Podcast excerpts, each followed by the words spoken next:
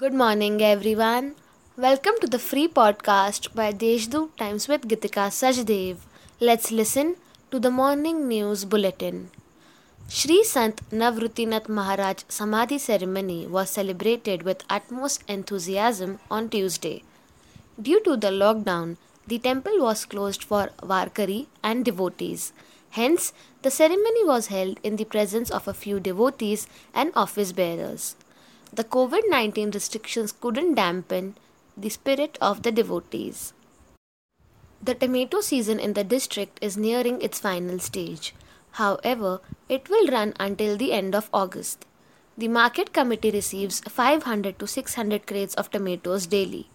Overall, imports and prices have dropped by half compared to April.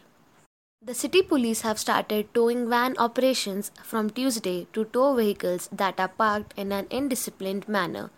City Commissioner of Police Deepak Pandey on Tuesday evening started the operation in the city.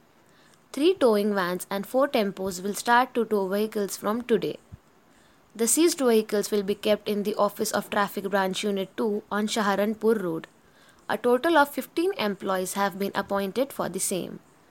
That's all for the important updates of the day. For more details, visit the Deshdoot's website.